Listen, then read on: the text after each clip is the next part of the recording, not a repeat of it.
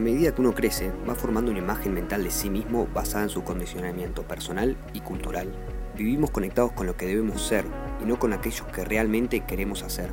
Hay momentos en la vida que decimos presente y hacemos un clic, o mejor dicho, un doble clic. Por eso decidimos transformar nuestra realidad, aceptando plenamente el cambio y sabiendo que estas sensaciones se pueden transmitir a otras personas. Mi nombre es Juan. Y el mío, Luciana. Y juntos te presentamos el primer podcast de Huellas, Doble Clic. Donde recorreremos distintas personalidades que descubrieron nuevas perspectivas para impactar de manera positiva en su ser, en el otro y en su comunidad.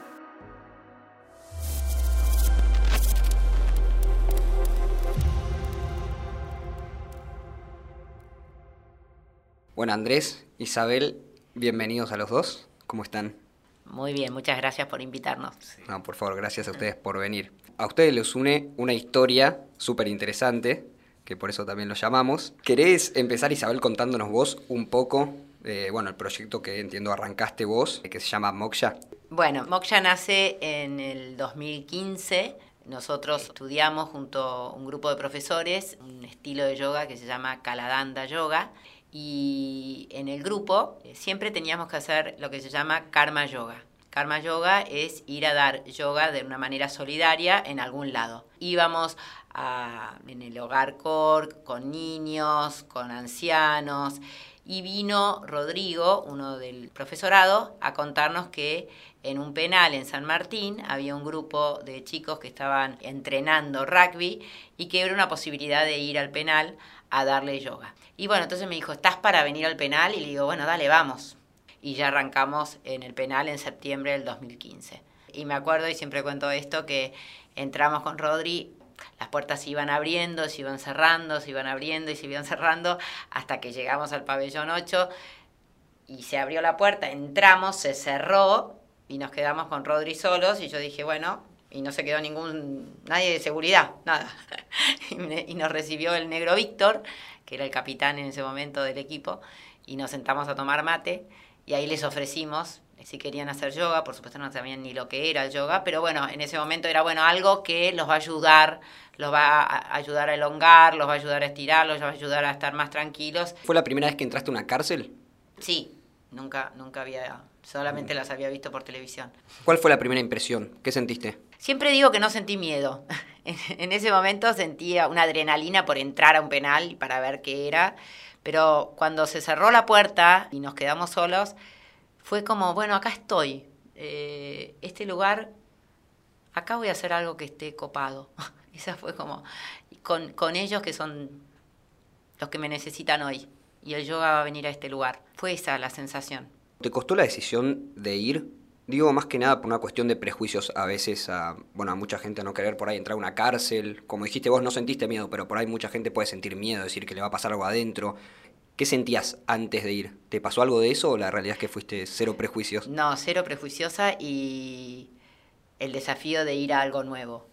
Y no tuve prejuicio, no, pero yo creo que eso es algo que nos enseñan un montón en, yoga, ¿no? Desde un lugar amoroso y compasivo. Si vamos desde ese lugar, vos vas a no llegas a ver la oscuridad. O sea, todos tenemos nuestro lado oscuro, ¿no? Eh, y todos tenemos nuestro lado luminoso. Y el yoga lo que, lo que, lo que trata es de, de unir nuestro lado oscuro con el luminoso, ¿no? O sea, somos duales. Eh, y es una realidad. Ser consciente de los dos lados. Exactamente. Entonces yo me puedo hacer consciente de mis oscuridades, bueno, también puedo traer la misma luz que tengo, ¿no? Y, y los chicos que están ahí, todos los que, bueno, tienen su lado oscuro y tienen su lado luminoso, por supuesto. Si tuviese que describir qué es el yoga, hmm. para alguien que no sabe, como yo, por ejemplo, que nunca hice yoga. Hmm. La palabra yoga significa unión. Y lo que nosotros queremos unir, primero es a nosotros mismos, ¿no? Cuerpo, mente, alma.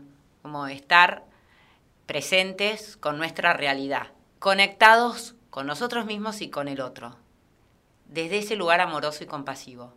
Por ahí eso sería el yoga. Bueno, y vos Andrés, ¿nos querés contar un poco de tu historia?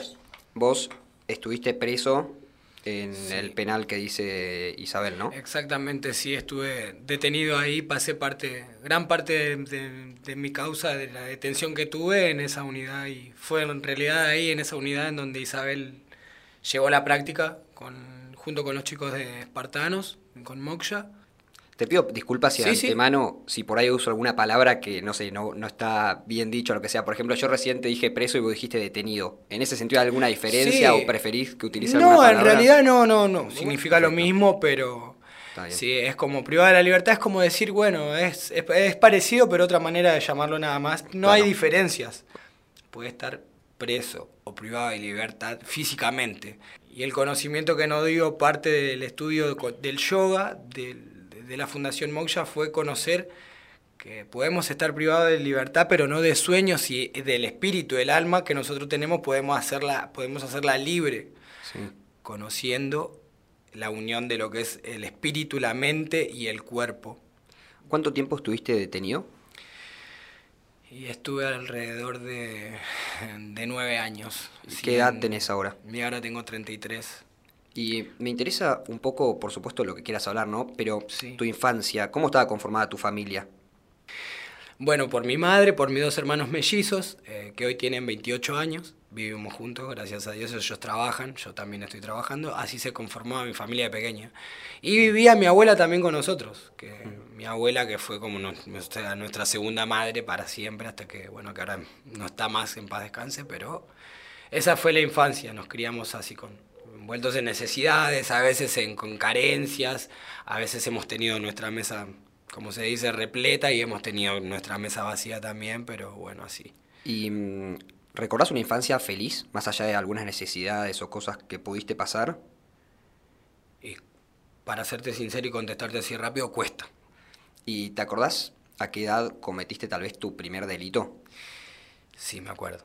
Me acuerdo porque, o sea, para serte sincero, tenía 11 años y fue la primera vez que, que me metieron en una comisaría porque me metía dentro de una fábrica a 10 cuadras de mi casa. Era un lugar en donde por la noche no había nadie y salimos con unas ruedas de karting para intentar venderlas, pero bueno, la razón y el motivo de esto fue que yo estuve seis días viviendo en mi casa con mis hermanos pequeños. En ese entonces mi, pa- el- mi padrastro, padre de mis hermanos, estaba detenido por un robo. Y mi madre también estaba detenida por otro robo. Hacía siete días. Quedaste a cargo y vos. Te digo la verdad, sí.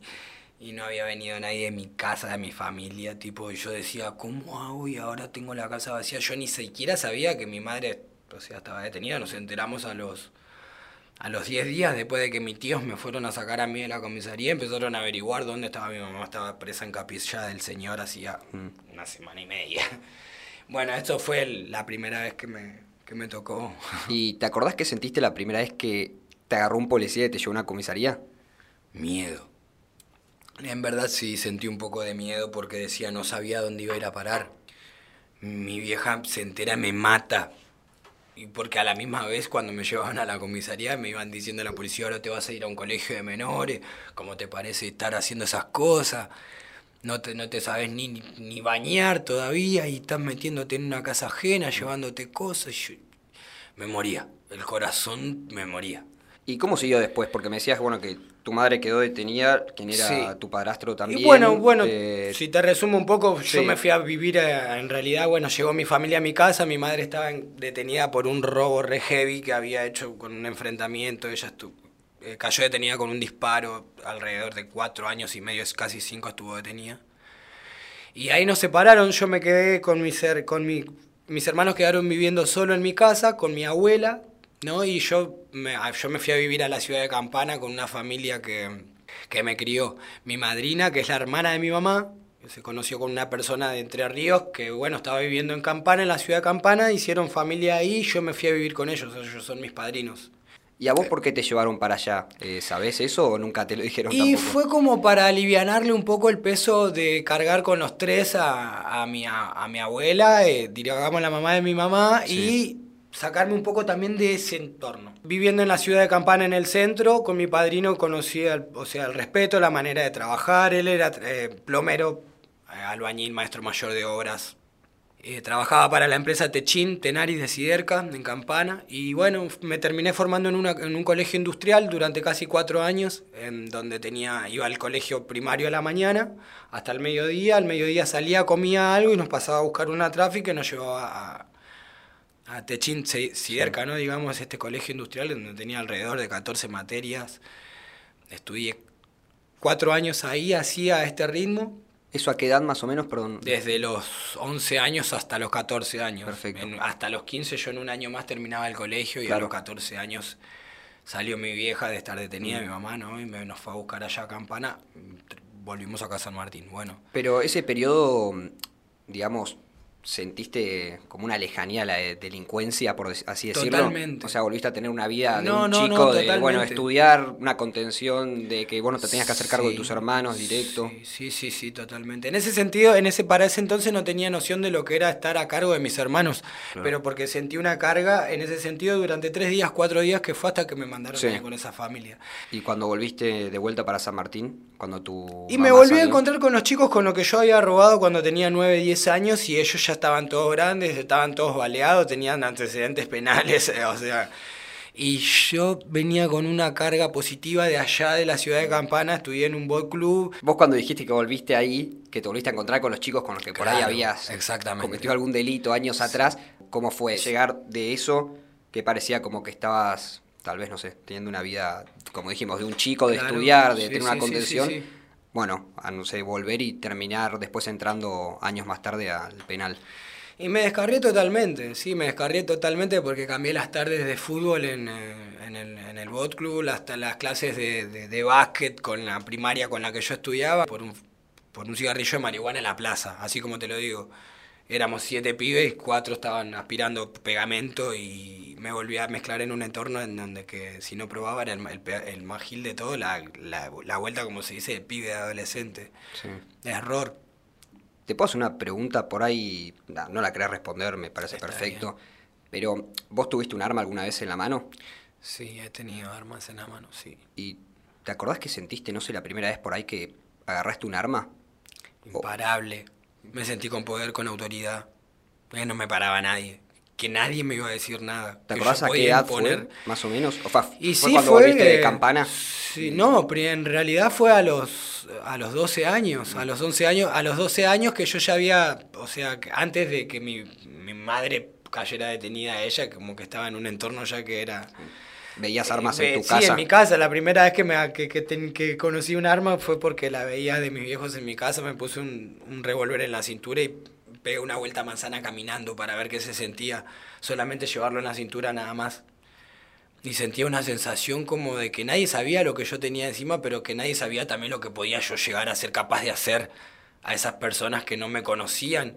Y era un pensamiento loco, por así decirlo, porque yo tenía 11 años, 12 años y ya dentro de mi cabeza estaba pensando qué podía pasar si yo salía a caminar con un revólver y nadie sabía qué llevaba yo debajo de mi ropa. Y mm, bueno, años después, ¿cuándo entraste por primera vez a un penal? La primera vez que entré a un penal me peleé con mi vieja porque no tenía trabajo, yo había llevaba a, decidir a dejar el colegio, tenía, no, tenía 17 años, tres años después de que yo había vuelto de campana y no tenía trabajo y a ella le molestaba que yo no estaba trabajando, que me pagaba mis cosas, de qué manera me pagaba mis cosas y que vaya a trabajar y que vaya a trabajar. La mala, la mala experiencia, la mala la discusión que tuvimos con mi vieja me llevó a enojarme y me fui a, robar. O sea, la pelea de ese día. Claro, la pelea de ese día tanto, porque tanto, tanto, bueno, me encontré con una persona, terminamos eh, asaltando un supermercado mayorista y y no sé, tuvimos un enfrentamiento por la avenida Panamericana desde, desde la ciudad de Campana hasta Ingenieros Maswich y reventaron la rueda de nuestro vehículo, me salvé de la muerte de no pasar para, la, para el otro carril donde venían camiones de, de medias res, camiones Chevalier, colectivos y me salvé que no nos maten a balazos ese día, me salvé de que no, no salir expulsado del vehículo que dio varias vueltas en la ruta ese día el auto pata para arriba en, en, la cuneta de la ruta y me salvé de que no me maten el día que salí por la ventanilla vivo y frenaron montones de patrulleros en alrededor mío y...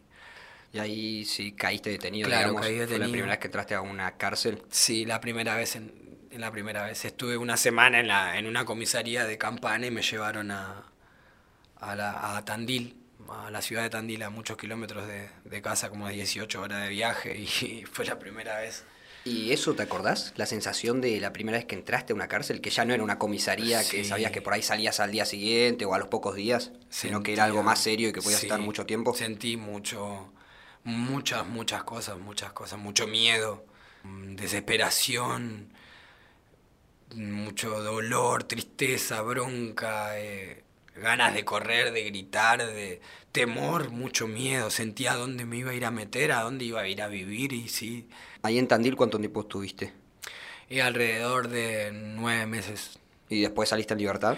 No, estuve alrededor de cinco años y medio detenido. Ah, o sea, después te. Sí, era una trasladaron. causa grande y pesada y con un enfrentamiento con robo y, y- y persecución y era como que me dieron como siete, siete años, firmé seis años, me dejaron cinco años y medio, salí y estuve firmando durante unos meses hasta completar la condena. Está bien. Fue así. Y, perdón, entonces vos una vez que salís de esa primer condena sería, Sí. eh, volvés a cometer un delito o algo y volvés a caer Claro, eh, sí, sí, sí, sí. Al, al tiempo, al año, volví a caer detenido, sí.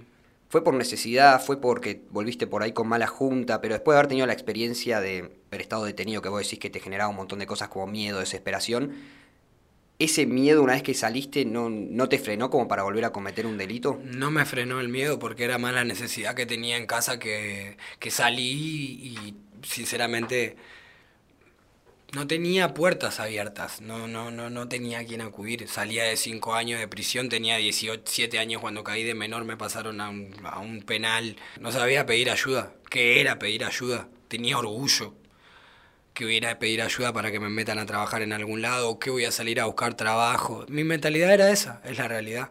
¿A quién le voy a pedir ayuda? ¿Con quién voy a hablar? Voy a volver a hacer lo mismo. Aparte salir y, y- y era lo más cercano a mí, era ir, meterme adentro de una villa y encontrarme con pibes que estaban cometiendo delitos y volver a lo mismo, volver a intentar sin, sin pensar en lo vivido, sin pensar en el daño que le podía hacer al- a mi entorno, la ausencia otra vez, sin pensar. Era egoísta, pensaba solamente en mí. En menos de un año estaba detenido de vuelta. Y fue ahí en ¿Qué donde... sentiste ahí cuando... Frustración. de decir volvía a lo mismo de antes? Claro, o sea, había superado todo ese, me- eh, todo ese miedo, toda esa adrenalina que había pasado en el primer momento que había caído detenido, lo había superado, había sabido cómo manejarlo. Me, me, me, me acostumbré a la manera de vivir ahí adentro, eh, en un entorno de violencia, de drogas, y volvía al delito. Sin pensar en que iba a volver a caer de vuelta, sin pensar en ese, pensando en ganar una mentalidad positiva en, lo negativo. cosas. ¿Tu madre se había alejado ya Sí. como de- del delito, por así decirlo? Sí, ella sí, ella sí. Está bien. Seguíamos viviendo con carencias y, o sea, cuando caí, puse los pies en la tierra, me di cuenta de que había cometido un error peor, porque mi familia estaba, seguía con esa necesidad. Le rompí el corazón porque salí y ya estaba en la casa, estaban contentos y ahora, o sea, fue un baldazo de agua fría, volví a caer preso. Aumenté las necesidades de mi familia porque ahora de lo que ellos consigan para vivir y tener para ellos van a hacer una división para venir a verme a mí o dividir sus la- las cosas que entran en el hogar o en la, en la heladera para venir a verme a mí, tomarse un viaje que, que no se lo deberían haber tomado nunca y pero uno ya se da cuenta cuando ya es un poco tarde. ¿Cómo era un día dentro de la cárcel, digo, antes de conocer toda actividad que vos nombraste, tanto espartanos como moksha? Antes de eso, ¿cómo era un día en la Y cárcel? un día en la cárcel eh, se, se sobrevivía, eh, por lo menos se sobrevivía, porque era un día de vida, era darle gracias a Dios a todas las noches y a la mañana al abrir los ojos, hasta hoy lo sigo haciendo, siempre lo hice, nunca dejé de hacerlo. O sea, estás en un lugar en donde vos mismo te tenés que cuidar y que de qué manera te puedes cuidar adentro de la cárcel con un objeto punzante, nada más, y tratar de no... En todos sentidos es es feo vivir ahí porque, o sea, tenés que ver que, ay, si mi cara no le gustó, bueno, no mirarlo para evitar un problema, o quizás aga- agachar la cabeza o no contestar o no mirar para evitar un problema. O sea, y, es un- y eso se te, son cargas negativas constantes que se te hace el nudo de una panza, porque vos, imagínate, estás viviendo en un lugar en donde viví nervioso, tensionado, ay no, no, le, no me voy a poner estas zapatillitas lindas porque quizás a alguien le gusta y viene y me las saca, me las pide, ay, ¿qué hago? Vivís Una nervioso, con un nudo en el estómago, vivís... eh, ah, creo que conocí a estas personas, creo que conocí a la profe, creo que conocí a ellos, gracias a las gracias que di todos los días y, y Pero- las ganas de dejarme ayudar, porque fue ahí en donde los conocí a ellos y se vivía distinto. Al Sí. principio era físico el cambio. Después de conocer la actividad me di cuenta que también tenía que pensar un poco en mí, porque si yo no formulaba cambios en mi vida, en mis reacciones, en mi manera de vivir y de convivir con las personas, no podía darle una satisfacción a mi familia. No podía verlos bien a ellos si ellos no me veían bien a mí. Junté todo. Qué bueno. Hice un combo, junté todo y pienso que después de, la, de los aprendizajes que tengo, no puedo dar el brazo a torcer. O sea, hay montones de cosas que me están esperando y que tengo la capacidad, sé que puedo, tengo confianza en mí mismo y así que bueno, voy por eso ahora. Me da vergüenza tipo cosas de antes, estar viviendo esas cosas, cargar con tantas cosas al cuerpo y que uno no se da cuenta. Tantas cosas negativas, tanto envidia, egoísmo, mal- contestar mal, drogas, para evitar envolverte en un mundo en donde... eh, o sea, envolverte en una falsa porque vos te fumas un porro, te tomas una pastilla y estás ocultando algo. Adentro de la cárcel es común eso. Es muy común. Y yo aprendí con ellas que, o sea, leyendo. Aprendí con ellas, aprendí que no hace falta tener una droga para elevar el cuerpo a un nivel en donde ni cualquier de la droga más fuerte que te puede llegar a consumir te puede llegar a volar, en donde la mente te puede llegar a, a llevar sin el uso de una droga. Sin un cigarrillo. ¿Hace cuánto saliste, perdón? Salí hace un mes y una semana. Ahora reflexioné después de unos años y es como que basta. Dije, basta. Y lo hice por mí mismo, porque Por no sentir culpa. sentir no por no sentir culpa, sino por eh, darle una, una satisfacción, en primer lugar a mí, porque si no me puedo dar una satisfacción yo conmigo mismo, no se la puedo dar a nadie. Una vez que yo lo estoy logrando y lo veo así, lo estoy logrando, puedo dar- darle esa satisfacción a mi familia, que, que vean que su esfuerzo, que sus pensamientos positivos hacia mí, yo mismo los puedo hacer realidad. Es ahí en donde me estoy esforzando, en donde estoy logrando cambio, en donde quiero seguir estudiando, en donde quiero terminar el profesorado con Moksha, quiero enseñarle a chicos, quiero abrir un espacio en donde chicos que salgan de estar detenidos y tengan ganas de sumarse a la actividad se puedan venir y abrirle las puertas y mostrarle, mirá, logré esto junto a la profe, me formé, le llevé un título a mi mamá, mamá, mirá, me formé con esto, un profesorado, y decirle que eso sea el máximo orgullo. Sinceramente, si yo no hubiera hecho caso a las actividades que hicimos con la profe y Moksha, no, no es para enaltecerla porque ella esté ahí, pero lo merece y es así. Si yo no hubiera atado a mi mente a mi caballo desbocado, no hubiera agarrado a esa mentalidad que me quería llevar para acá, para allá, yo decir, no, yo acá en mi casa tengo dos animalitos, tengo plantas que lo amo y me dan vida cuando lo veo linda la mañana todos los días, mi florcita que sale y se apaga con el sol.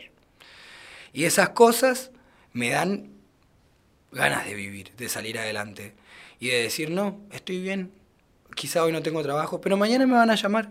Quizá hoy me falta, no sé, carne para mi comida de la noche. Como sin carne, que se come sano también. Optimismo.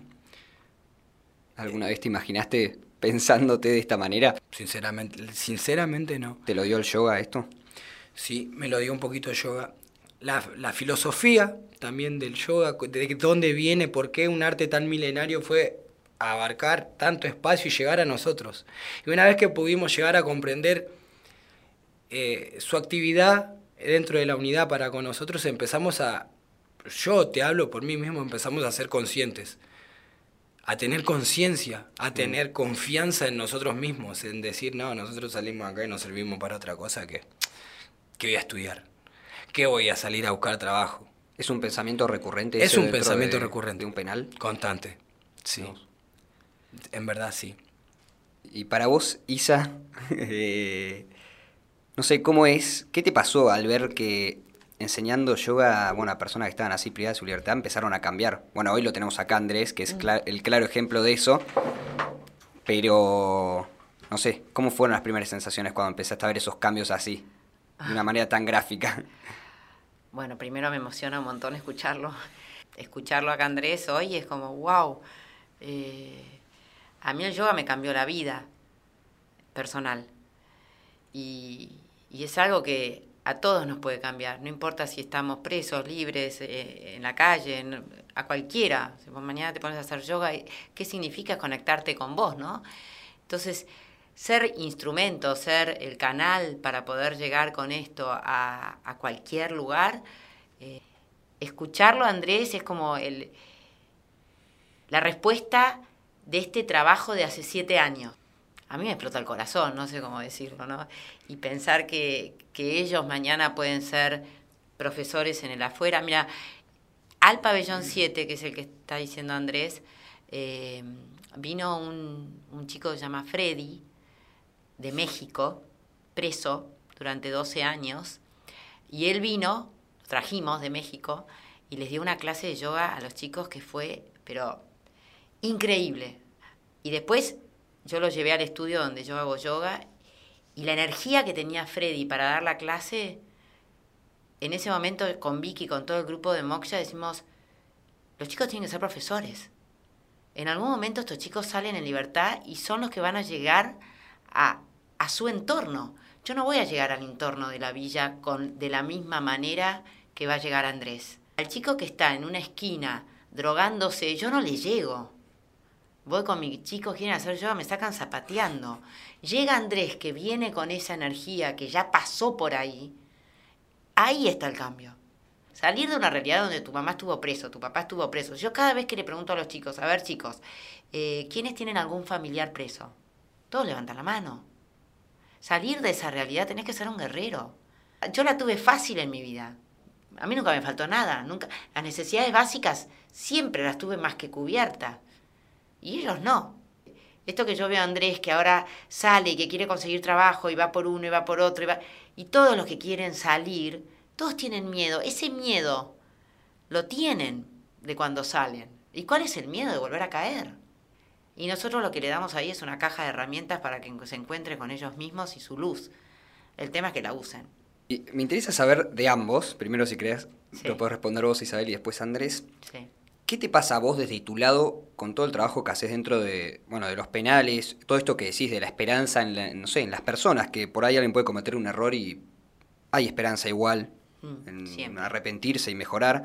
Em, cuando escuchás por ahí un discurso, no sé, puede ser en los medios, puede ser en un vecino que te cruzas en la calle, puede ser mismo un familiar, que está en una situación no sé si decirle no difícil, porque bueno, cada uno tiene su realidad, pero que dice, no, si estuvo preso ya está, hay que matarlo, que nunca salga, eh, no hay esperanza para las personas que están presas, que es un discurso que se escucha mucho y seguido, lamentablemente.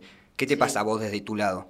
Cuando viene alguien y me dice que se pudran en la cárcel, mi respuesta es, ¿vos te podrís en tu propia cárcel cuando estás enojado con tu hermano? No, tenemos que tratar de de sanarnos, porque el, el sentimiento de querer que el otro se pudra en la cárcel es muy doloroso sentirlo. Ojalá que nunca no sientan eso. Ojalá que sientan compasión, porque si no sienten compasión al que está preso, tampoco sentimos compasión hacia nosotros. Porque yo también estoy preso de, de, de rencores y me tengo que sanar. Todos tenemos algún, algún este, prejuicio, algún cosito, todos tenemos nuestras zonas oscuras. Entonces, lo interesante y lo que yo veo en estos últimos siete años es que al principio me decían, no, vos estás loca. Y ahora todos mis amigos, todos mis familiares, todos los que están conmigo y me conocen, me dicen, che, ¿cómo están tus chicos? Imagínate, ¿qué los del penal, ¿qué necesitan hoy? Y es mi entorno el que me está preguntando qué necesitan. Uy, qué bueno, ¿de qué manera te puedo ayudar? Recién vengo de almorzar con dos personas y me dicen, a ver, ¿de qué manera podemos ayudar a estos chicos? ¿Qué podemos hacer desde esta empresa para acompañar? Entonces digo, wow, hay un cambio de conciencia. Está, se está dando vuelta la historia, por lo menos en mi mundito. Y, y creo que eso es contagioso. ¿Y vos, Andrés? ¿Qué te pasa? No sé si alguna vez por ahí tuviste la experiencia de que alguien, no sé, te lo haya dicho directamente vos, o si alguna vez lo escuchaste, como digo, en el entorno, no sé, que puede ser un vecino, en la tele o lo que sea, esta cosa de que se puran en la cárcel, todo eso, ¿qué te pasa? ¿Y qué le dirías a una persona que tal vez piensa eso y bueno, y te puede estar escuchando? Creo que es una sensación, como dijo la profe recién, como dijo Isa recién, es una sensación fea. Es como que es un sentimiento negativo. Ya negativo de por sí, porque sea, estás pensando así por, una persona sin, sin ni siquiera saber si es culpable si tengo la oportunidad de decirle a alguien a quien escucha así, también eh, no creo que tampoco no sería una respuesta violenta, porque te terminás convirtiendo en la misma persona o peor. Incluso le puede pasar a alguna de tu, propia familia. ¿Cómo es el sistema penal hoy en día? ¿Crees que realmente sirve para algo las personas que van presas?